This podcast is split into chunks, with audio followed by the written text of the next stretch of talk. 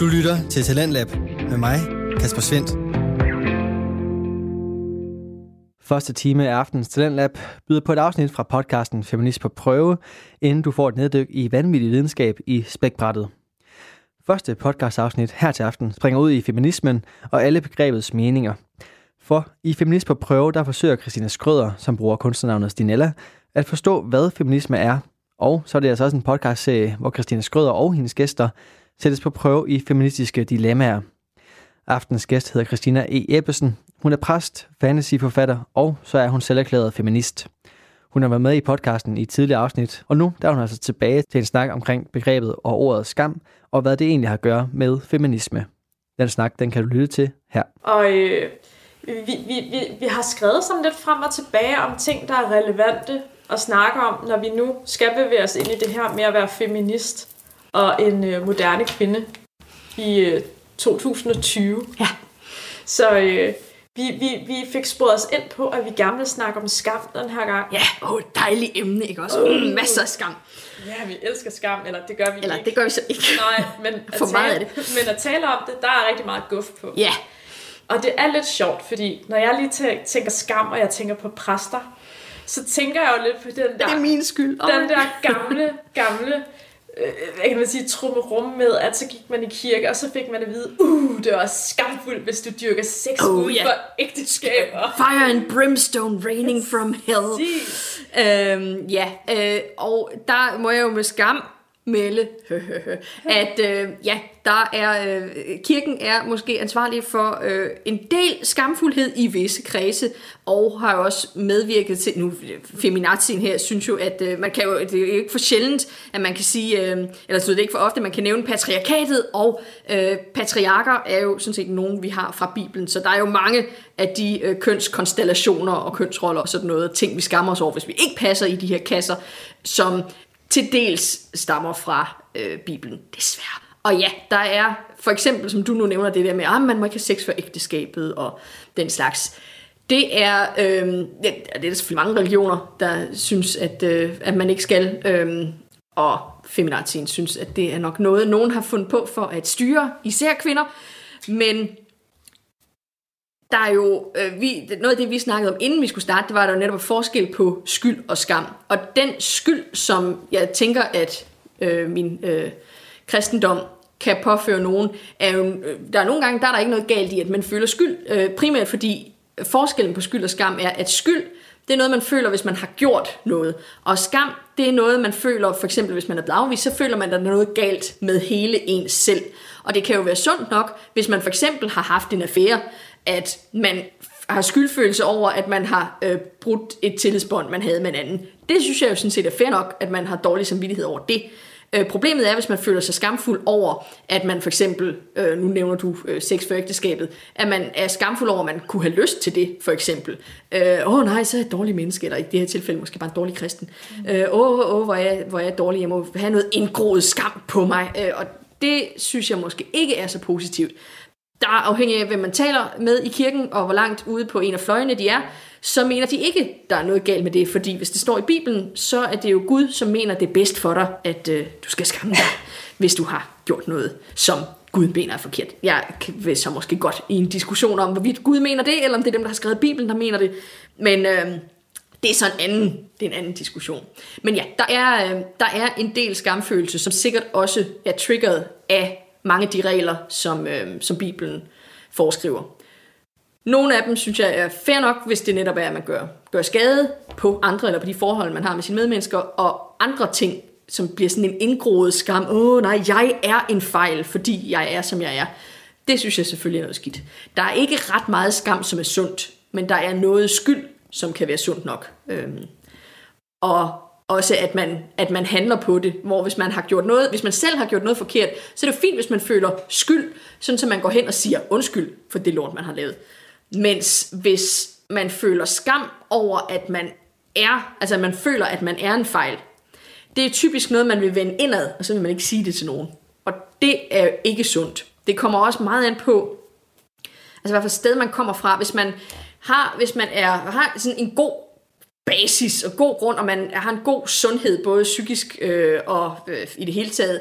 Hvis man mentalt er, har det ret fint, så vil man formodentlig være mindre tilbøjelig til at skamme sig over forskellige ting. Og nogle gange, jeg tror, der er mange mennesker, der bruger skyld og skam nærmest synonymt, mm. men der er, der er forskel øh, på, om det netop er noget, man har gjort forkert, eller om man føler, at man, at man er forkert. Og hvis man har det godt i forvejen, vil man sikkert, vil mange nok være tilbøjelig til at blive over i skylden, som er okay, fordi den kan man gøre noget ved. Mens skammen kan du typisk ikke gøre noget ved. Og hvis du nu har virkelig dårlig selvværd i forvejen, så er der nok en, øh, en, if, altså en ond spiral, der starter med, at hver gang man så får et eller andet at vide om enten ting, man har gjort forkert, som i virkeligheden bare noget, man skulle føle skyld for, så begynder man at føle skam i stedet for. Og det, det stakker bare og bliver dårligt. Det, øh, ja, det er ikke godt. Det er ikke godt. Nej. Nå, men det her med skam, øh, sådan typisk, når, når jeg har talt med folk om skam, så drejer emnet sig ofte hen imod noget udseendsmæssigt. Oh, so much. Ja, Altså, og, og det ved jeg godt, I præster ikke måske har så meget at gøre med. Men, vi lader som om, at vi ikke er overfladiske. Ja. nej, men man kan alligevel sige, at i kirken, der har jeg alligevel også et kodex i forhold til beklædning. Ja, ja, altså jeg skal have sorte benklæder indenunder, ja. det står i, i reglementet. Ja. Og jeg har, nu vi netop taler om, om skønhed og, og, øh, og de idealer, som er, der har jeg, der var et tidspunkt, hvor jeg bevidst holdt op med at tage mig op på. Øh, det gjorde jeg ellers øh, hver gang inden jeg skulle gudstjeneste, og jeg fortalte mig selv, at det er jo fordi, jeg er så præst for de døve, så det er jo en meget visuel menighed, og der er faktisk noget af grammatikken i tegnsprog, som ligger i ens øjenbryn. Øh, der er meget, meget mimik er meget vigtigt, hvor jeg tænkte, når hvis jeg tager, øh, hvis jeg tager mascara på, for eksempel, så er mine øjne tydeligere og nemmere at se, så det er selvfølgelig noget, jeg gør for min menigheds skyld, øh, og for mit arbejdes skyld. Og hvis man hører den lyd, så var det bare katten, der kom ind. øhm, det er en stor kat. det er bare en meget højlydt kattelem, jeg har. Men der, holdt, der var, øh, vi havde et... Øh, vi havde et arrangement for nogle, øh, det har været noget minikonfirmand, så det har været 4. klasse, og der var en øh, lille pige, som sagde, ej, hvor har du meget makeup på.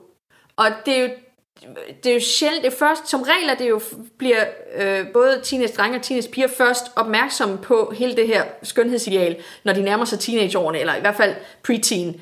Øh, så hun var lige på grænsen til, at det kunne begynde at betyde noget for hendes selvbillede. Og det var først fordi, at hun sagde, at jeg havde meget makeup på. Jeg havde virkelig, altså jeg havde en lille bit smule øjenskygge på i øh, sådan brune farve. Det var ikke sådan en pang-farve. Og så havde jeg lidt mascara på og hvor jeg tænkte, hov, det er der nogen, der har lagt mærke til. Og derefter begyndte jeg at overveje, er det egentlig er det nødvendigt at have det på, og, øh, og øh, hvorfor føler jeg, at jeg har, har pligt til det. Øh, og der begyndte jeg at overveje, hvornår skal jeg egentlig tage det på. Min søster, jeg har ellers aldrig brugt vanvittigt meget makeup, øh, men min søster, hun var jo en af dem, der brugte en halv time foran spejlet hver morgen øh, med foundation, og, og hun er virkelig god til at lægge en virkelig flot makeup. Og det gjorde hun hele gymnasietiden. Og jeg øh, kan huske, at de gange, hvor hun vi har lov til at slippe for noget idræt eller, eller sådan noget, der lå hun ved med at tage kontaktlinser i, så tog hun briller på, og så lå hun ved med at tage makeup på. Fordi så sagde alle hendes læger, gud, du godeste, er du syg? Ikke? Altså fordi i forhold til, hvordan hun plejede se ud, ja. så så hun ikke lige så smuk ud. Hun så ud, som om hun havde det skidt, ikke? Og ja. det var bare hendes helt naturligt. Hun har sikkert også spillet det op, ikke? Også lade være med at redde håret og sådan noget. Ja, ja. Så hun har set lidt mere uordentligt ud. Men men jeg tror, der er sindssygt mange, som på grund af alle de øh, medier, vi konsumerer, alle de billeder, vi ser i damebladene, tænker, når man sådan skal man jo se ud, fordi alle dem, som jeg måler mig i forhold til, de, har altid, de ser altid sådan der ud, så jeg kan jo ikke have de her fregner. Det er jeg nødt til lige at dække til. Lige præcis. Altså, øh, jeg lavede sådan en, øh, en, og det snakkede vi lige om hurtigt, inden vi snart, øh, startede den her podcast, at jeg har lavet sådan en spørgerunde på min Instagram omkring, hvad folk de skammer sig over. Og jeg vil sige, 80% af dem, der har skrevet, der er det noget udsendsmæssigt. Det er typisk sådan noget med overvægt. Oh ja, at de, skammer, at, at de skammer sig over, ja. at de burde tabe sig. Altså det bliver det næste, tænker jeg. Om 30 år, så er vi færdige med fatshaming, og så, øh, og så tænker folk, at det var jo lige så slemt, som da vi, øh, når man mobbede øh, ja, folk, der var LGBT, eller øh, ja, altså på et eller andet tidspunkt, så holder det op, men ja. Og, og det er lidt, det, for mig, altså sådan, der tænker jeg sådan lidt, Jamen altså, hvis du er en smule overvægtig, altså sådan, måske, måske det er noget, du er bevidst omkring, men det kan også være ting, der er sket ubevidst, men at du skammer dig over det, det, det synes jeg jo er, det, det synes jeg er forfærdeligt, at man skal skamme sig over en måde, man ser ud på. Fordi hvem er det, der har placeret den skam i dig? Ja. Og det er især svært, fordi der er jo rigtig mange, som ser helt normale ud. Øh, Vi kan selvfølgelig begynde at diskutere, om man skal skamme sig eller føle skyldfølelse, forhåbentlig bedre, øh, hvis man er meget, meget overvægtig, fordi at, øh, at, at det, er, det er usundt for en. Men altså, der er jo masser af... Altså, du kan, man kan godt have nogle deller, uden at øh, du er i øh, risikogruppen for at få ekstra hjertekarsygdomme. Mm. Og du kan sagtens øh, leve sundt og spise sundt og være, være aktiv, øh, men så stadigvæk ikke ligne modellerne, som er photoshoppet for øvrigt. Mm. og, og der er det jo et problem. Øh, jeg ved ikke, hvor langt jeg er sunket ned i fatshaming-delen, øh, den her sump, vi lever i, til at at jeg vil sige, når man skal aldrig nogensinde føle enten skyld eller skam, hvis man er virkelig overvægtig, sådan så at det begynder at være altså til fare for en selv. Øh, Øh, men typisk så vil folk jo nok have, de vil både føle sig forkerte, fordi de ikke passer til det der skønhedsideal, øh, så begynder de også at føle, at oh, jeg er også en belastning for samfundet, fordi at jeg kommer til at koste øh, meget mere, folk kommer på venteliste, fordi at, at jeg får alle de her livsstilssygdomme, og, og hvorfor kan jeg godt bare tage mig sammen? Øh, og det bliver, det er der jo masser, der skammer sig over. Og spørgsmålet er her, ja, der er jo selvfølgelig noget skyld, altså med hensyn til, hvad kunne man have gjort? Ja, hvis du overhovedet ikke rører dig og kun lever af McDonald's mad, det er selvfølgelig din egen, det er dit eget valg, at du har valgt at gøre det. Øhm, og hvis det betyder, at din krop ikke passer i skønhedsidealet til, hvad man vil sige er klassisk smuk, mm. øhm, ja, det er selvfølgelig også din egen skyld, men spørgsmålet om det er noget, man skal skamme sig over. Øh, og igen, her kommer det så også ind, øh, både sukker øh, og fedtafhængighed, øh, ja. om hvor meget man selv er skyldig. Men det, men i hvert fald så, det der med, om man kan opnå skønhedsidealet, der er jo så få mennesker, der genetisk set og knoglemæssigt overhovedet kan blive øh, så vimse, som, øh, som de modeller, der er i bladene. Og jeg er sikker på faktisk mange af de modeller, som også er det, vi alle sammen vil sige, uklassisk, virkelig smukke, som er så øh, nervøse omkring deres egen krop, fordi hver gang de tænker, ej, skal jeg ud med tøserne? Jeg kan jo ikke spise en pizza, Nej, det går jo ikke. Jeg kan altså. ikke drikke cola. Nej. Jeg kan ikke, jeg kan ikke den. Ja, og det er jo, og, og det er dem, der har den smukkeste krop, ikke? Øh, som, som stadigvæk har det her å hængende. Og det er selvfølgelig ikke kun det er jo ikke kun kvinder. Der er jo også, der er også mænd, øh, som lider under, at man skal være buff, og man skal have six-pack. Øh, ja, six-pack eller eight-pack, eller, mm. og skal have den her biceps, eller de øh, har... Øh, der er jo virkelig mange mænd, der har det skidt med, at de ikke er særlig høje. Åh oh, nej, jeg er ikke 1,80, jeg er, for, jeg er kun 1,60, der er ingen kvinder, der vil have mig. Og der er også mange kvinder, som siger, nej, jeg kan jo ikke have en, jeg skal jo kunne have høje sko på. But? Men tror du, der er mænd, der skammer sig over deres højde? Ja, det tror jeg da. Altså skammer sig? Så skammer sig, og det, og det, og det, og det er jo netop, jamen det er jo noget, der er galt med mig. Det kan de jo ikke gøre noget ved. Det er jo ikke engang skyld. Altså, mm. de kan jo ikke, de kan tage plateausko på, ikke? Men altså, øh, det bliver de jo også skammet for, ikke? Altså, øh, ja, øh, og det tror jeg, det er. Og det er netop på grund af skønhedsidealerne. Nej, en mand skal være minimum 1,80, ikke? Gerne 2 meter.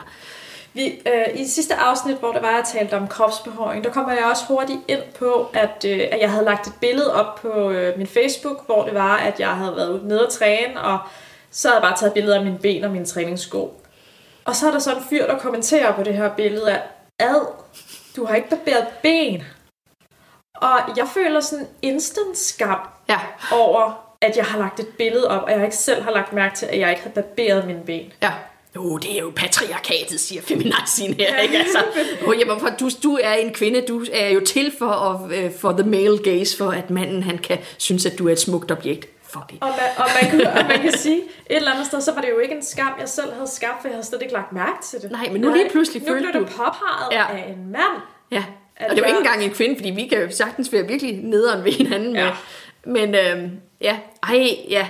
Og det er, det er fucked, at, at vi skal føle skam over de hår, som vokser helt naturligt på benene. Altså, mm. hvem, hvem, hvem har bestemt, at, øh, at de må ikke være der? Mm. Ja. Og det, og det er jo lidt skægt sådan generelt med kropsbehøring, hvorfor det er, at vi, der er nogen, der har bestemt, at det, det har vi ikke. ja. Og specielt kvinder, de har ingen hår. Nej. Altså sådan det... Og de prutter ikke. De nej, går heller ikke på toilettet. Nej, det gør de ikke. Og hvis, så er det så regnbuer, der kommer ud af små sæbebobler. Ja. ja. Helt sikkert. Ja. Men, men hvor man tænker, hvor stammer det her fra? Hvordan er det blevet plantet i os? Altså, Ja, og jeg tænker, det må du lige stå til ansvar for. ja det, fordi at det du er jo Bibelen. Ej, der Ja, tror jeg nok faktisk, at det... Jeg tror mere, at det er, øhm, er film og tv-serier, øhm, der spiller ind. Altså, at man kun kaster de der smukke, smukke øh, mennesker, og man jo aldrig nogensinde viser dem i, ej, det ved jeg ikke, reality-tv øh, gør måske lidt op med det, øh, og ikke viser alle fra den smukkeste side. Øh, ikke dermed sagt, at jeg er 100% sikker på, at reality-tv er vejen frem der. Øh, der kan godt være lidt fordomsfuld. Men, øh, men altså, der er selvfølgelig noget, der kommer fra de klassiske kønsroller, øh, som så er blevet forstærket igennem vores medier. Og de kønsroller, ja, de, øh, der er virkelig meget af det, der stammer fra øh, kristendommen og fra Bibelen. Og jødedommen inden da. Og øh, det, øh, den tekst, som jeg altid skriver tilbage til, når det er, øh, når det er kristendom, øh, det er jo skabelsen, ikke også? Øh, og den øh, har meget at stå til ansvar for, og jeg kan også nemt finde på at tale op imod den. Fordi jeg har på fornemmelsen, at der har siddet, det er jo mænd, der har skrevet den her bibel. Og det er det. Det ved vi, for kvinder havde ikke lov. Øh, så det er mænd, der har skrevet den. Og jeg kunne godt forestille mig, at der er nogle mænd, der måske lige har lavet sig influere af det samfund, de levede i. Og så lige klemt noget med ind, som jeg ikke er sikker på, at Gud har visket dem i øret, inden de skrev. Og nu er der nogle indremissionske, som falder over mig og begynder... Men hvis der, så hvis I hører nogen, der kaster sten gennem vinduerne, så er det Ja. fordi, de har fundet os. Ja, Øh. før det er udgivet. Yes, øh, ring til politiet. yes. øh, der, er, der er jo noget, der ligger der. Fordi i skabelsen, og det er øh, øh, helt lige for lige at tage det, der er jo diskussionen med øh, forskellige fløje i kirken, handler jo altid om, hvordan man læser Bibelen, om Bibelen skal have 100% autoritet, fordi det er Guds åbenbaring til os, eller øh, om man er i min lejr, hvor man er sådan lidt, jamen den er jo, for det første den er skrevet af mennesker, den er skrevet mænd, øh, og den er skrevet lang tid efter de begivenheder, som efter sine skulle have fundet sted, og øh, så er det kopier, kopier, kopier. Og hver gang man laver en oversættelse, så er der også en fortolkning med. Så bortset fra, at, at tingene er langt fjernet fra det oprindelige materiale, så vi ikke rigtig har det oprindelige, så er det selvfølgelig det, vi har. Så er det det, vi må arbejde med. Men så er der jo så også, at øh, skabelsen, den hører med til de første 11 kapitler, som er, hvis man spørger mig, så er det myter. Altså, jeg tror jo ikke, at jorden er skabt for 6.000 år siden på 6 dage. Øh, og nu, og hvis nu kommer sten. Pas på. øhm, og øh, men jeg har jo øh, læst, men jeg har læst med folk, som sådan, jamen, jeg beskæftiger mig ikke med evolutionsteorien, for den passer ikke ind i mit verdensbillede. Øh, nå, så okay. Gør jeg nok heller ikke, så jeg går lige her og snakker med nogle andre så. Men de, de findes jo stadigvæk, øh, og, øh, og jeg, skal ikke, øh, jeg skal ikke sige, at de er dårlige, selvom jeg ikke er enig med dem, men øh, det jeg øh, øh, går ind for og har lært, er, at de første, i hvert fald de første 11 kapitler, er myter. Øh, og jeg mener absolut, at man skal fortolke på Bibelen, fordi øh, Øh, ellers så får man problemer allerede i kapitel 2, fordi der er to skabelsesberetninger. Der er en skabelsesberetning, som den første, det er den, hvor at Gud skaber jorden på seks dage, og så holder han fri den syvende dag. Og der er det, han skaber til sidst, det er mennesket, og det er bare mennesket generelt, som bliver skabt som kronen på værket. Øh, og det bliver skabt i Guds billede. Og det her i Guds billede, det er pissevigtigt. Det er det, som øh, altid øh, bliver hævet op, øh, og som også er med til at give skyld og skam, fordi at øh, vi er jo skabt i Guds billede, så bør vi leve op til det. Vi bør prøve at opføre os ordentligt. Og det synes jeg også, vi bør. Øh, men vi bør måske ikke føle os forkerte, fordi at vi, vi kan godt føle skyld, hvis vi ikke kan leve op til at være flinke ved hinanden, men vi skal ikke føle skam, fordi at vi af den ene eller den anden grund ikke lige passer i den kasse, som vi får i den anden skabelsesberetning. Og vi er nødt til at fortolke, fordi de to skabelsesberetninger er ikke ens. Den ene, der bliver mennesket skabt som kronen på værket til sidst. I den anden, det er den, vi har med Adam og Eva. Og der har vi jo, øh, selvfølgelig har vi lige skabt verden, men så får vi den her øh, fantastiske tre-trinsstruktur, hvor Gud han lige er nødt til at teste. Først skaber han Adam, det er ikke helt godt nok. Skaber han nogle dyr, ah, han føler sig stadigvæk alene. Tredje gang lykkens gang, skaber han damen, og så virker det. Og hun skulle være, i nogle oversættelser, der står, at hun skal være en tjener, som svarer oh. til ham. Det, øh, der kan vi diskutere, hvordan det rigtige ord på hebraisk er. Øhm, om hun er en hjælper, eller om hun faktisk bare er en. Men øh, det, jeg synes, vi skal gribe fat i, er svare til ham. Det er der nogen, der har glemt. Men øh, problemet er jo så, at så kommer slangen, frister dem, de æder det der æble, og så bliver de smidt ud. Og det her hele øh, arve synden, den kommer. Og øh, i Bibelen, der er synd, det er det, som Gud ikke vil have, typisk gerninger. Øh, og retfærdighed, det er de ting, Gud gerne vil have, når man opfører sig ordentligt og flink ved hinanden. Og øh, problemet er, at vi selvfølgelig aldrig nogensinde kan være perfekte, og hvis vi forestiller os, at himlen er perfekt, så burde vi ikke kunne komme ind, det er der, Jesus kommer ind i billedet og siger, når der nu er en dom på et tidspunkt, og I skal dømmes for, at I er så ringe mennesker, og I burde skamme jer, så kan jeg sige, øh, I får lov at komme ind øh, alligevel, øh, fordi jeg kan se gennem fingre med de ting, I har gjort forkert. Øh, det er det, der er dommen. Så der er synd, retfærdighed og dom.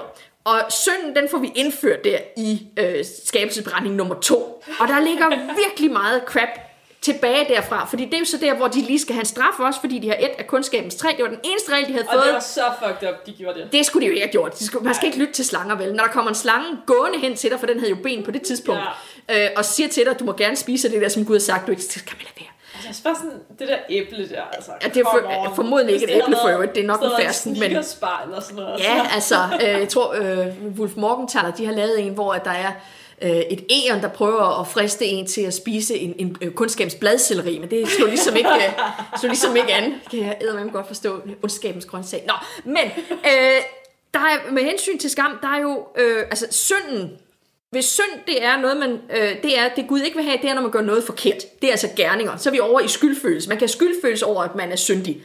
Øh, men det er så problemet, hvad er, hvad er en synd? Og der er mange, der kan føle, øh, at de øh, i hvert fald skal have en eller anden form for forkerthedsfølelse ved, at de ikke lever op til nogle bestemte idealer.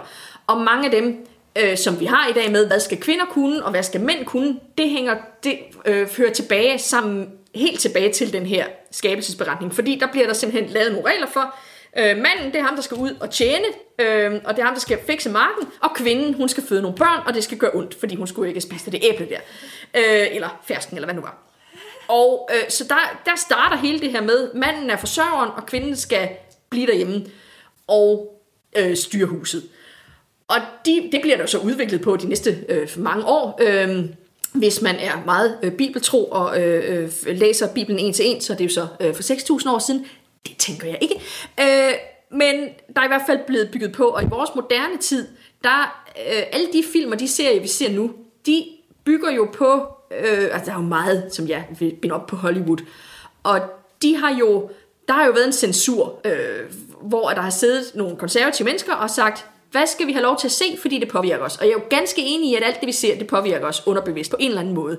Og der har så været nogle regler om, hvad vil vi ikke have, at folk skal se og synes er sejt? Der er også en grund til, at øh, lige pludselig så måtte man ikke ryge på film mere, fordi vi, øh, hvis Nu er alle alle... enige om, at det skulle vi ikke. Jamen, der er ikke nogen ja. grund til, at alle de unge skal synes, det er sejt at ryge, fordi så dør vi alle sammen af kræft. Øh, og det kommer vi til allerede i forvejen. Der er ingen grund til at tilføje rygning der. Så øh, skulle vi måske lige gøre sådan, så folk ikke synes, det er sejt. Og øh, så der er jo fordele og ulemper ved censur. Der har også været nogle ting, der har været censureret væk mellem 30'erne og 70'erne, som jeg er vældig meget imod. Øh, blandt andet øh, homoseksualitet, det, øh, det måtte man ikke afbilde, hvis det var en perversitet, øh, og det stammer selvfølgelig fra, at det var konservative mennesker, som læste Bibelen, og de seks citater, hvor der står, at homoseksualitet for eksempel er en synd. Øh, så det er der jo mange øh, kristne, der har skammet sig over, og det er skam, fordi det er jo ikke noget, de, øh, altså det kan de jo ikke gøre for. Det er jo sådan, de er. De kan selvfølgelig have skyldfølelse over, hvis de har knaldet nogen, fordi ja. Så er det jo noget, de har gjort, og de burde leve i cølibat. Øh, fordi så, øh, det var den eneste måde. De vil stadigvæk være på en måde syndige, men så vil de i hvert fald ikke have den syndige øh, aktivitet, ikke også? Mm. Øh, men der er mange ting, som stammer fra blandt andet Hollywood, hvor der har siddet nogle konservative og lavet regler for, hvad vi måtte se. Og jeg er stadigvæk splittet omkring, altså der var også regler for, at man netop ikke, altså en ting er rygning, øh, der skulle man helst ikke vise folk, der drak virkelig meget eller tog stoffer, og det er jeg jo sådan set enig i, det er jo en dårlig idé at få folk til i hvert fald at synes, det er sejt. Øh, men øh, det er altid et problem, hvem der skal gøre sig til dommer over det, og de ting, som man tænker, det er jo helt naturligt, at sådan skal det være, mm. at det dømmer de, at det skal med, og der er nok en del kønsroller fra Bibelen, som er røget med ind, Øhm, der er ikke vanvittigt mange. Vi, hvorfor ser man aldrig nogensinde kvinder, der er på, eller det gør vi nu, men i gamle dage, der var det jo altid manden, der tog på eventyr. Og det vildeste, nu ved jeg, har du nået at have din, øh, din Disney-podcast endnu? nu, ikke nu. Øh, altså, øh, Disney, de, i de gamle Disney-film, ikke også, der, der øh, kvindens eventyr slutter, når hun har fået manden. Fordi det var det, der var hendes eventyr. Ikke? Det var Ja, det, hun skulle præcis. opnå. Og mændene, de kan tage ud og, og lave alt muligt fedt og slås med svær og sådan noget. Ja, barbere sig og drikke sig fuld. Ja, ja, lige nøjagtigt. Øh, mandeting, ikke også? Og, øh, og, og det har jo også bare, det har jo også påvirket os, øh, dem, dem, der har set de første Hollywood-film, som så har skulle lave den næste generations Hollywood-film, de har haft de historier med i baghovedet og tænkt, jamen det er jo de rigtige, plus hele deres opdragelse og alle deres normer. Og det næste hold 30 år senere, øh, og 30 år senere igen, som nok er dem, der laver film til os lige nu, de har jo alle sammen den arv med sig, og man skal være, det er utrolig svært at være bevidst om, hvad for nogle ting, som man bare har med, fordi at det er man vant til, og hvad for nogle ting, man tager med, fordi dem synes, man er vigtige. Mm. Og der er der måske en del body image, som man... Øh, altså lige nu, der, er selvfølgelig også det inde, at man vil gerne kaste smukke mennesker, fordi at så tænker man, at det kan folk godt lide at se på, og så håber man, at man får flere kunder i butikken. Men måske burde nogle af dem, der skaber øh, ting lige nu, de burde være opmærksom på at få alle mulige øh, kropstyper med. Min søster, hun vandt en konkurrence, en sådan en Baywatch-konkurrence, dengang hun gik i gymnasiet, fordi hun er, det er skide uretfærdigt. Min søster, hun er en af dem, som når hun, øh, når hun øh, tænker på at gå to gange rundt om huset, så er hun nødt til at spise to stykker mad. Og når jeg tænker på at spise to stykker mad, så er jeg nødt til at gå nogle gange rundt om huset. Ikke? Ja. Øh, skide uretfærdigt. Igen her siger vi, jeg kan, det er ligegyldigt, hvor meget jeg træner, kan jeg aldrig nogensinde blive lige så nips som min søster. Ew. Øh, men hun vandt en konkurrence, fordi hun havde sendt nogle lækre billeder ind, og så, hun så ikke engang selv Baywatch. Men, øh, Nej, nej. og så, hvem vil du gerne møde? Det ved jeg ikke, hvem er med. Øh, Øh. David Hasselhoff. Nå, men så vil jeg gerne møde ham. Og hun, øh, det, der så var præmien, var, at man kom- fik lov at komme over og møde øh, øh, folk, og øh, så måtte man være med i et afsnit som sådan en walker, du ved, sådan en, der ja. går i baggrunden. Men der var jo ikke nogen, det var ikke en tyk pige, som vandt den konkurrence, selvom der var masser af piger, som var meget, mere, altså meget større fans. Men de skulle jo have en smuk pige, fordi de kunne jo ikke have en grim walker.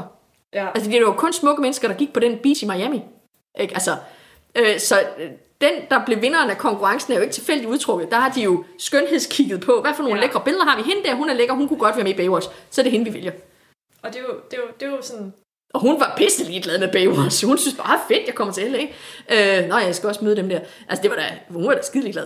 Øh, og der var så mange fans. En af pigerne i min klasse, hun var kæmpe Baywatch-fan, og hun sagde, ej, bare det var mig.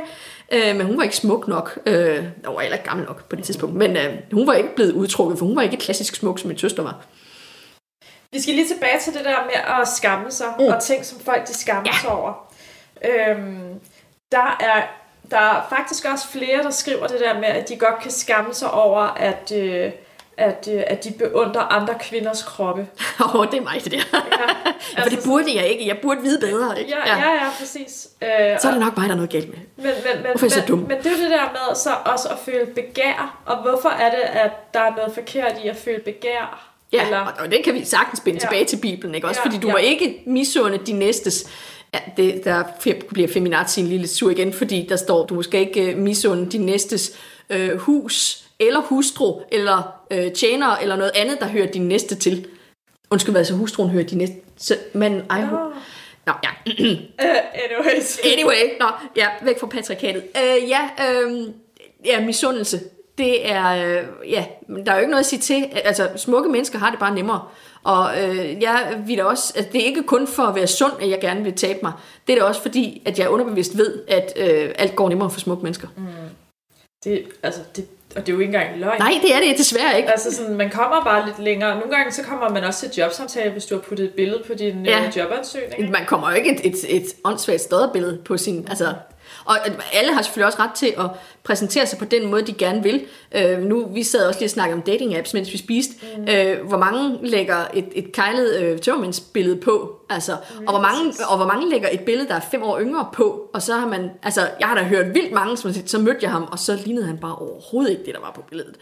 Øh, og jeg er sikker på, at der er masser af mænd, som også har okay, hun så så anderledes ud øh, på det billede, som var taget lige fra den rigtige vinkel og med den rigtige makeup og hvor hendes Ja. hår var stylet, ikke også? Hun har brugt og ja, ja, fire timer på at lave det billede, ikke også? Og så, da jeg mødte hende i virkeligheden, tænkte jeg, what? What the fuck? Og mænd, der vågner efter en fest, ikke også? Hvor at hun har ikke lige fået, og hun har ikke fået lagt ny makeup og hun har ikke taget den gamle af, og hvad er det for et misfoster, der ligger ved siden af mig? Det er sådan, hun ser ud. Ja, jeg hader, når det sker. Ej. uh, anyways, uh, der er også en, der skriver her, jeg kan bedre lide at rejse alene, end når min kæreste er med. Og det skammer personen sig over. Nå, fordi hun burde Ja. være øh, et menneske, der øh, havde lyst til at, at rumme og have sin kæreste med. Ja, Ja, og, ej, ja, det kan jeg, nu er jeg så romantisk og seksuel, det kan jeg slet ikke sige, hvorfor hun skulle skamme sig over. Det der, det der er det rigtige, hvorfor i verden skulle man det? Ja, Øhm, der er en, der skriver her, øh, at personen ikke altid forbereder sig særlig godt på sit arbejde. Ja, og det kan vi jo sige, den ligger jo mellem skyld og skam, den der. Mm. Fordi, ja, du forbereder, der, der har du en eller anden form for følelse over, at du kunne have gjort noget bedre. Og det øh, er selvfølgelig også, altså du skylder jo andre mennesker, hvis du skal til et eller andet møde, eller til et foredrag, eller sådan noget. De gange, hvor jeg tager til foredrag, der forbereder jeg mig også dagen før, fordi jeg har prøvet at være til foredrag, hvor man kunne høre, at vedkommende, han tænkte, den tager jeg bare på rutinen, og så bliver det noget lort. Man skylder jo, det er jo også andre menneskers tid, man bruger, afhængig af, hvad det man skal til, ikke også? Mm. Øh, men skamfølelsen kommer jo ind, når man tænker, det er fordi, at jeg er sådan en tjuske. Ja. Øhm, Og, og, og alle andre, de er i sådan et glansbillede i den her Ja. persons verden. Også Ui, dog der var kat. katten. Øhm, ja, ja. Og det, der er de sociale medier jo altså heller ikke 100% godt for os. Øh, I hvert fald ikke så længe folk primært poster det, som er virkelig lækkert og smukt. Øhm, altså der synes jeg, at vi godt kunne få en holdningsændring i vores samfund til, at man øh, burde minimum for hvert lækkert billede, man lægger op, burde man lægge et klammerbillede op. Ja, så folk præcis, får det og hver gang, at man, øh, at man øh, lægger en succeshistorie op, så burde man også øh, lægge nogle historier op af de gange, hvor det ikke gik helt fantastisk. Altså. Og, men, og, ja, ja, mis. Det er jo også et spørgsmål om, øh, man har jo heller ikke lyst til at trætte andre med alle ens dårlige historier, fordi folk har jo mest lyst til at høre om den gang, hvor man fik jobbet, hvor de første otte jobsamtaler, man var til, som gik skide dårligt, det er måske ikke det, man har lyst til at høre om, men der er mange mennesker, som har behov for at vide, at det ikke kun mig, der har været til 10 dårlige jobsamtaler, inden jeg fik et job. Ja. Men hvis de ikke... Åh, oh, kan du få poten ned, mis? Øh, hvis de ikke... Nu har jeg lige siddet og sagt til, til Christina, at min kat aldrig nogensinde gik op på bordet, så, så vælger hun lige at sætte poten op. Du viser dig for, at du skulle skamme dig, kat. Ja. Ja, øh, der tror jeg, at, øh, at de sociale medier, det er både et, et onde og et, et gode, afhængig af, øh, om, vi, om vi tør lægge vores uperfekte sider op, eller om vi skammer os for meget over dem. Har du tænkt over, at vi bruger udtryk som, øh, du burde skamme dig øh, over, eller vedkommende burde skamme sig, eller Ja. du, skal, du skal spise til du skammer dig, eller... Ja, der burde man virkelig tit faktisk bruge, du burde have skyldfølelse over. Fordi tit, hvis det er noget, de har gjort netop, så er det jo netop. Og problemet med at sige, du burde skamme dig, er jo, at man så siger, du er forkert. Du Ja. ja. burde være anderledes, i stedet for, du har gjort noget, som jeg synes er dumt. Altså typisk, når jeg synes, at folk bruger altså, den der vending med, øh, hun burde skamme sig over. Altså, Ja. sådan, så, bliver, så, så er det jo typisk, fordi at, at man har lavet en handling, som man synes er ukorrekt Ja. på en eller anden måde. Altså, Og igen, der er det fint at have skyldfølelse, hvis man netop har gjort noget moralsk anløbent. men, men, Men det er ikke skam, det er jo skyld. Men, men der er du som person, når du siger det her til Ja. en anden, Så får du den anden til at føle sig som, at hele vedkommende er forkert. Ja, præcis. Og, og det er jo ikke, altså sådan, det, det, det, ja det, det er et dårligt sprog. men det er jo dårligt, og det er jo ikke, det er jo ligesom det, vi skal gøre lidt op med. ja, Øh, fordi at der er alt for mange, der skammer sig. Altså har den her følelse af skam over Ja. nogle åndssvage ting. Ja. Der, fordi der er jo for eksempel også folk, der skriver, at de skammer sig over, at de har angst. Folk, der skammer sig over, at de er, at de er bange for at dø. Altså folk, der skammer sig om sådan nogle helt... Øh, Oha. Ja, Øh, øh. og der må vi lige øh, slå et slag for, at øh, psykisk sygdom, det, det er noget, der, der og igen også fatshaming for- forhåbentlig væk om 30 år, men psykisk sygdom, det er også noget, rigtig mange skammer sig over, og der er jo kæmpe stor forskel, selv hvis man har et syndrom, som man ikke rigtig kan komme af med, så skal man jo, man skal virkelig huske, at man har en sygdom. Man er ikke sygdommen. Jeg videde et, øh, et par, hvor øh, hun havde skizofreni, og øh, vi var nødt til at lave en del rehearsals, fordi hun havde faktisk ikke været ude af lejligheden i mange år. Men hun ville virkelig gerne øh, giftes med sin kæreste, de elskede hinanden, og han støttede hende virkelig meget. Og vi tog hen i kirken. Først så var vi der alene, øh, sådan så hun kunne prøve, øh, hvordan kirken var. Vi var der ikke så længe. Anden gang var vi der, hvor hendes forældre også var med. Og så tredje gang, der lavede vi brylluppet, og hun skulle lige, da vi var færdige øh, med ceremonien, skulle hun også lige uh, til side og trække vejret. Mm. Øh, og der var jeg virkelig meget opmærksom på, ikke at, at sige, at hun var skizofren, men at hun havde skizofreni. Fordi øh, det er stadigvæk ikke noget, hun øh, kunne gøre sådan synderlig meget ved, men det at gøre folk til deres sygdom, ja. eller øh, når det er fatshaming, at gøre dem til deres fedme, som er noget negativt, fordi det ligger samfundet til last, eller er grimt og ikke lever op til noget. Øh, det at gøre folk til en fejl, er skrækkeligt. Mm. Øh, man må godt gøre folk opmærksom på, hvis de laver fejl, men øh, ja.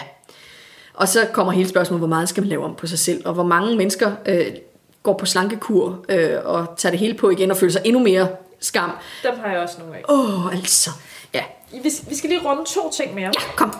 Den anden ting er følelsen af at være jaloux at skamme sig over at have den følelse af at være jaloux. Ja. Fordi det er jo en følelse, som vi alle sammen måske har kendt til i et eller andet omfang. Det kan være, at man har været jaloux på, på klassekammeraten, som altid fik de høje karakterer. Så du min søster har sådan en lækker kropper der, ja, ikke? Ja, præcis. Ja. Eller at, øh, at man er jaloux, fordi ens kæreste får opmærksomhed fra det andet køn, eller et eller andet. Altså det her, det er jo en meget sådan grundlæggende følelse, som du ikke selv kan styre. Ja. Men, men at du skal føle skam over i, igen, ja, igen det er dobbelt, så er det dobbelt op. Ja. En ting er, at, øh, at du øh, uheldigvis, muligvis har enten dårlig selvværd, eller øh, at der er et eller andet, som ja. gør, at, øh, at du bliver jaloux på et andet menneske, og så skal du oven i købet også lige skamme dig. Ja, det er, det er også at gøre det svært. Mm. og det er jo ikke noget, man gør med vilje. Øh, fordi de fleste mennesker, som er jaloux, hvis man spurgte dem, så ville de jo sige, ej, hvis jeg da kunne lave det om. Altså, ja. åh, ja. Ej, det er virkelig svært. Og det er, der er så mange ting at være jaloux på, fordi vi hele tiden netop også får at vide, alt det her gode, det er det, du skal. Ja. Jeg var til et foredrag med Chris McDonald på et tidspunkt, hvor han, og jeg kan ikke engang huske, hvad tallene var, men hvor han nævnte, hvor mange off-dage det almindelige gennemsnitsmenneske har i forhold til superdage. Og jeg tror kun, det var måske 20-25 dage om året, eller sådan noget, som var superdage. Men hvis det er det, vi måler efter hele tiden, mm. så bliver vi også åh oh, nej, når man har en, både en helt almindelig dag, og når man så har lortedag, øh, at så, så er man sådan, jamen, hvorfor har jeg ikke hele tiden de gode dage? Og hvis man så blander skam ind i det, og jalousi, øh, og, man, og perspektivet er, at det hele hele tiden burde være super godt. Mm. Og ja, det, så giver det også bare en ond spiral, som er svær at komme op af. Ja. Uh, uh, ja, det er skidtræs. Okay, vi skal have den sidste. Ja. Skamlæber. Åh oh, ja, yeah. oh yes. Lad os snakke om det. Ja, ja. Vi har snakket alt for lidt om det. Det går jeg aldrig med i mine prædikner. Hvor er det oh, godt, du kommer. Vi skal snakke noget mere om skamlæber. Uh. Skamlæber. Ja. Skamlæber, de sidder, øh, de sidder, på, øh, de sidder udenom og, og der er også indre skamlæber ja. i vores De kan vagina. se ud på alle mulige forskellige måder. Du ja. snakkede om kusomanen, da du havde... Ja. Øh, og det er jo dejligt, at uh, der er sådan en, sådan, at man kan se, at de alle sammen er forskellige. Fordi at, uh, igen, hvis man måler dem efter de uh, pornomodeller, som har fået dem afbleget og uh, alt muligt spændende, så... Uh, Ja, og man så tænker, at min ser da mærkeligt brun ud sådan noget. Hvorfor? Ja, ja. Og, og den er ujævn, og den ene side er lidt længere end den anden. Og ja og de der ting. Jeg har også set bryst, der er større end det andet. Det har vi sådan set næsten alt. Det er, jeg tror, det er 80 procent, der har. Det tror jeg også. Men, men en ting er, hvordan det ser ud. En anden ting er, den måde, man har navngivet det på. Ja, Fordi hvorfor det er, er det? din skam. Ja, ja, det er jo ikke, hvad hedder det, forhuden er jo ikke skamhuden. Nej, altså. og man skal jo også tænke på, skamlæberne, det er jo der, hvor følelsen sidder i. Det er jo, det er jo der, hvor det er... Og plus klitoris. Præcis, præcis. Og vi skal jo heller ikke glemme, at der er jo nogen, der omskærer kvinder. Oh, ja. ja og der, det har vi ikke lyst til at nej, nej, det, det, det, det, er der ikke, er der heller ikke tid til, men, og der er patrikat der. Men... men igen, det er jo det der med at skamme sig over et sted, der er behageligt og rart. Ja. Altså som ligesom skal gøre sex til en god oplevelse. Ja. Jeg kan ikke forstå, hvorfor man stadig kalder det for skamlæber. Nej. Man burde kalde det for noget andet. Ja, hvorfor hedder det jomfru hende? Det er jo ikke en hende. Altså, det er jo et... Øh, yes. Øh, dør. Ja, det er... Det, det er de, havde du ikke i 80'erne de der øh, hårelastikker, øh, som var sådan ruflede? Øh. Jo, det kan godt være. Men anyways, lad os snakke lidt om Nå, det ja. der med skamnæver der. Hvorfor tror du, at man har, øh, at, at man har shamed det så meget? Hvorfor, hvorfor tror du, det var vigtigt at sige til kvinden, det der, det er din skamlæber, og dem skal du skamme dig over? Ja, det tror jeg desværre ikke er tilfældigt i øh, den gamle øh, jødiske og kristne øh, kultur, desværre. Fordi øh, tilbage til skabelsen, eller øh, til syndefaldet, at, øh, at altså kvinder, kvinder er blevet øh, skurkificeret ved, at de øh, brugte det skurkificeret, villainized øh, over, at de brugte deres seksualitet som øh, altså som et våben, ikke? Altså at de øh, at de weaponized deres øh, deres seksualitet. Øh, og men hvis det har været cirka den eneste magt de havde, øh, så øh, var der selvfølgelig en, en, altså hvis det var den eneste måde de kunne opnå noget på, mm. så øh, er det selvfølgelig øh, klart at det er det de har gjort. Og det har nu er mega fordomsfuld og feminazi her så har man tænkt, oh, det skal vi have, det, det skal de i hvert fald, om ikke andet skal de i hvert fald føle skam over det. Øhm, og nu ved jeg faktisk ikke, hvad jeg ved ikke, hvad skamlæber hedder på hebraisk, hvor det kommer fra. Altså det, øh, det græske ord, som, øh, og jeg kan faktisk heller ikke huske, hvor ofte det lige bliver nævnt i Bibelen. I højsangen skal der nok være noget med det. øhm, ja, hvis man skal læse noget saftigt, så er det højsangen, man skal i gang i det gamle testamente. der sker noget. øh, men jeg, jeg tror desværre ikke, at det er tilfældigt, at øh, det ikke hedder skamhuden hos mænd, men at det hedder øh, skamlæber hos kvinder. Ja. Hvad hedder de på engelsk? Mm, det ved jeg faktisk ikke. Det kan være. Ej, det skulle, ej, det vi skulle have slået op. Pause! ja, lige to sekunder. Jeg kan lige google. Hvis du lige taler lidt Ja, jeg videre. taler lige videre.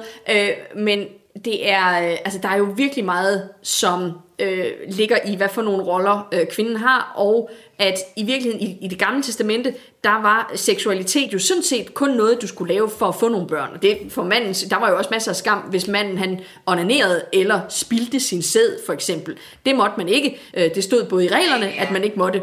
Labia. Ah, yes. Øhm, det har ikke noget med shame at gøre. De Nej. hedder ikke shamia. Nej. Danske dårlige sprog. Vi må, vi må lave en, øh, vi må lave en, øh, en Vi øh, skal faktisk lave... Det kan være, at vi skal skrive ind Ja. til... Øh, til dansk sprognævn eller sådan noget. sådan, Vi vil gerne have ændret. Ja. det her ord. Vi er krænket.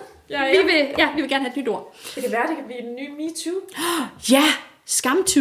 Ja, Shame, shame to. Ja. Shame, shamey. Jeg ved Ja. ikke. Ja, vi- det må vi lige... Vagina shaming. Ja, Det kan vi godt. ja, det kan vi sagtens. Det gør vi. Det, ja, ej, ej, jeg er ikke helt sikker. Jeg skal ikke lige lade MeToo lige løbe lidt længere, så Okay, jeg giver det en måned.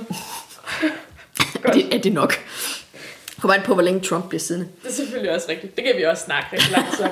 Prøv at høre her, vi har, vi har bare siddet og snakket i her lang tid allerede. Nej, det er ikke godt. Jeg synes Ja. altid, det går så hurtigt. Jamen det gør det også, og, øh, og jeg beklager lidt, at lyden måske er øh, lidt speciel, og det var fordi, jeg troede, at jeg var rigtig smart, at jeg havde sådan et øh, system, der virkede, og så i sidste øjeblik, så blev vi nødt til at optage med nogle lidt dårligere mikrofoner, men Du skal have skyldfølelse nu Jeg har- over, at du ikke Ja. testede det ordentligt. ja, præcis. Men du skal ikke skamme dig over Jeg det. må ikke skamme mig over det, Nej. okay. Så lad jeg være med det. Ja. Ja. Jeg prøver at lade være med det.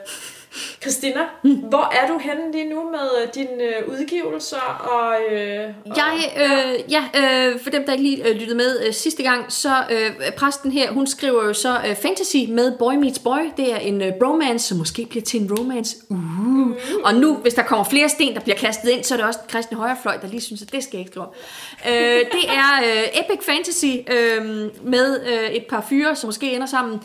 Og øh, det, øh, det, serien hedder Til Arets Ende. Og øh, den kan man, man kan følge med øh, på Instagram, det er nok der, jeg poster mest. Mm. Øh, og jeg hedder forfatter underscore christina.e.ebbesen. Yeah. Christina med CH. Den rigtige måde at stave det på. Præcis. Nemlig. Ja, på YouTube ligger det, og det ligger på Instagram, der ligger det i bioen, og det ligger på Facebook, øh, alle mulige steder. Øhm, så det skal, man, det skal man selvfølgelig søge. Det er mega fedt. Og der er også masser af feminazi, øh, eller feminisme og øh, ligestilling og alt sådan noget. Det glæder jeg mig til. Hvordan er det med, med prædiker og sådan noget?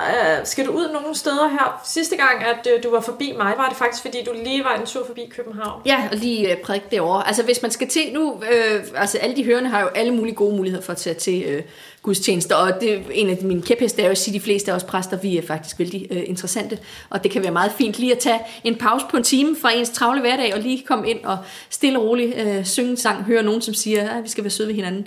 Øhm, og hvis det er mig, man skal høre, der gør det, så tror jeg, det nemmeste er, at man bare lige øh, googler mig, øh, og så kan man finde vores kirkeblad, så kan man se, hvor jeg skal udholde. Jeg er i det meste af øh, Syddanmark, øh, hvor at jeg øh, er ude og prædike hister her. Mm. Tak, uh, tak for det hele, og tak for, uh, for at snakke, ja. uh, og, uh, og tak til jer, der lyttede med.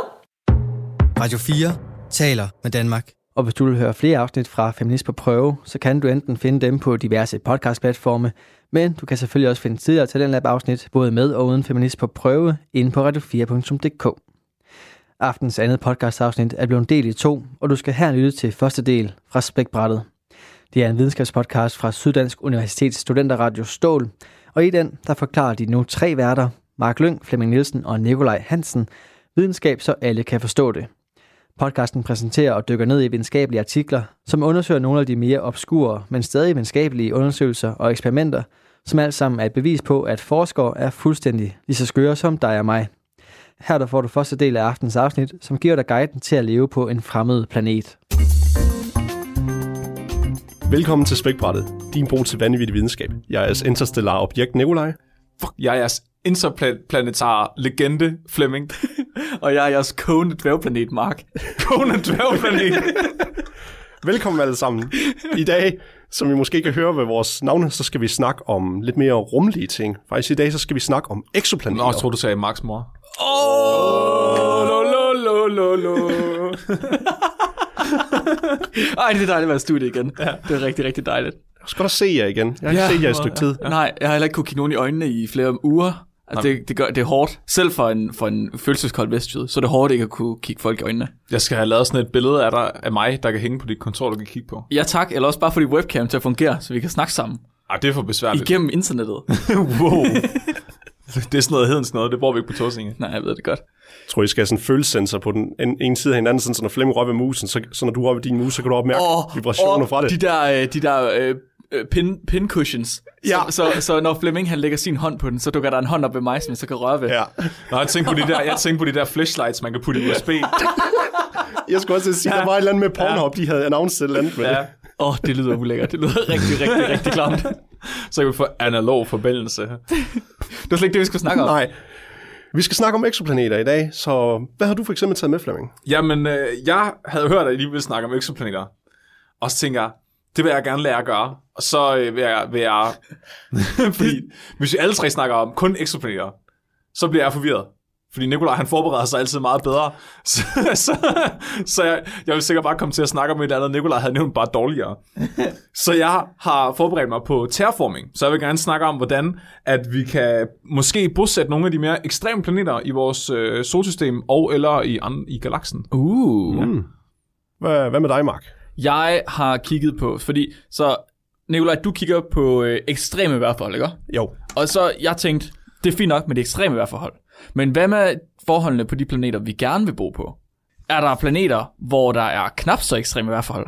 Hvor det måske bare er lidt mere ligesom en, en lun sommerdag? Jeg har været ude og kigge på nogle af de øh, jordanaloger, der findes uden for vores solsystem, og Mm. se på, om vi kan finde nogle vejrforhold, der rent faktisk er rare at være på. Og hvad med dig, Nikolaj?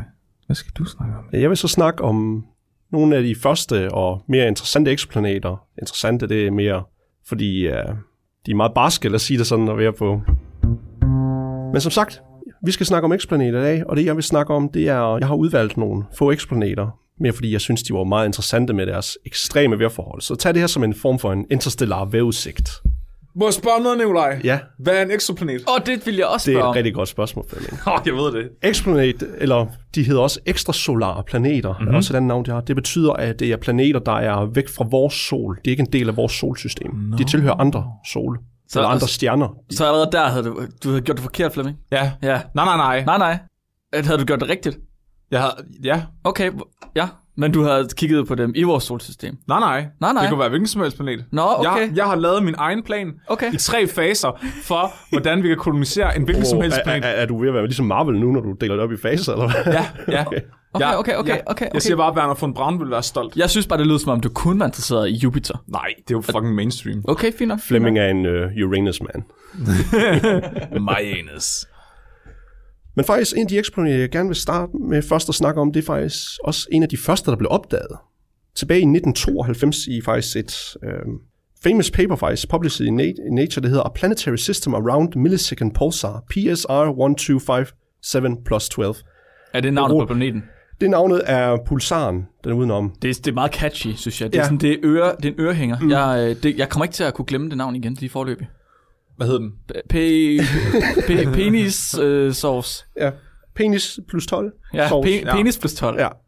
Og det, der faktisk er rigtig interessant ved det her, fordi ikke bare var det her nogle af øh, det første øh, solsystem, hvor vi fandt de første øh, eksoplaneter, vi observerede.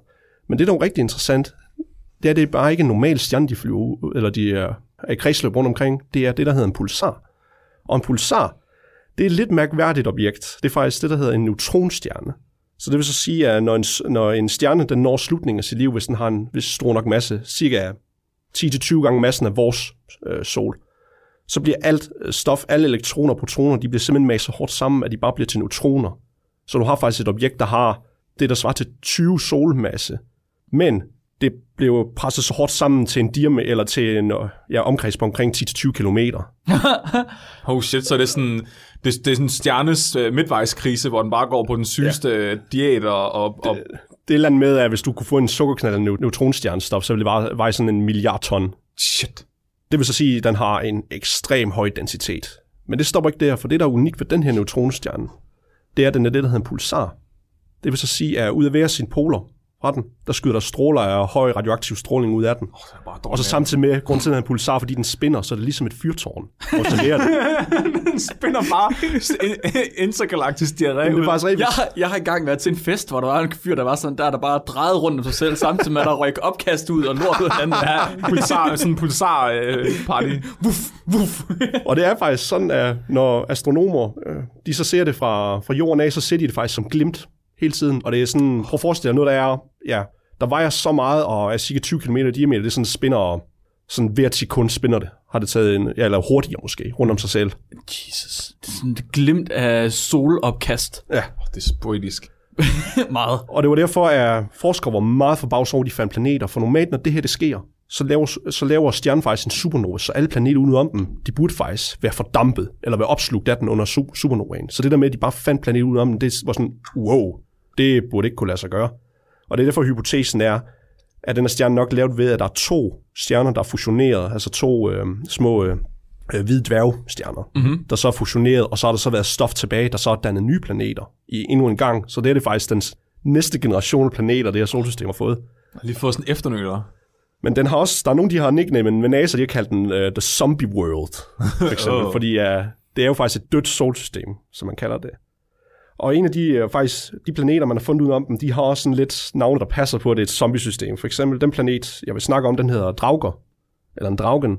Ja, det, det det, ved- det, ved jeg, hvad er. Du har spillet Skyrim. Ved, ved, ved, Jamen, det, nå, men det kommer også fra øh, nordisk mytologi. ja, det det, gør godt, det. kommer fra. Det gør det. Det er, øh, det er de døde, der genopstår, fordi at de ikke er kommet til Valhalla. Lige præcis. Og dem fra held. Øh, agtigt. Men ikke helt alligevel. Jeg tror, historien er sådan lidt Det kan også være ja, bare genfærd. Generelt nordisk zombie-genfærd. sådan. Viking-zombier. Ja, vikingesombier, lige præcis. Sejt. Og den anden planet, den hedder Poltergeist. og, så, og, så den, og så den tredje, den er Photos. Fuck, men prøv lige, øh, forskere, de er så store nørder. Det er helt vildt. Det er virkelig... Jeg elsker det. Jeg elsker det også. Den er cirka 2.300 lysår fra os. Så alligevel et godt stykke væk fra os. ikke? Det er lige nabolaget. Den er lokaliseret i, for jer der er interesseret, hvis I vil se ud fra nattehimlen, så er den lokaliseret i uh, det stjernebillede, der hedder Jomfruen. Jomfru. Okay. Ved du, hvor den er? Jeg kan Karlsvogn, det er det. Men det, der er rigtig ekstremt ved den planet, og den ene af dem, den som der så hedder Draugen, den har så det dejlige navn PSR B1 257 plus 12A. Mm, Jeg- jeg ruller lige af tungen. jeg kan bedre lide Viking-zombie. Men det, der så gør den, den her eksplanet så ekstremt, du har i hvert fald ikke lyst til at leve der, medmindre du vil gerne vil se nogle af de flotteste nordlys, der findes. Fordi den her, eller jeg skal måske ændre den fra, det er ikke nordlys. Hele planeten, på grund af al den ekstreme stråling fra pulsaren, er fuldstændig dækket af nordlys. Oh, konstant. Alle retninger lys. Ja.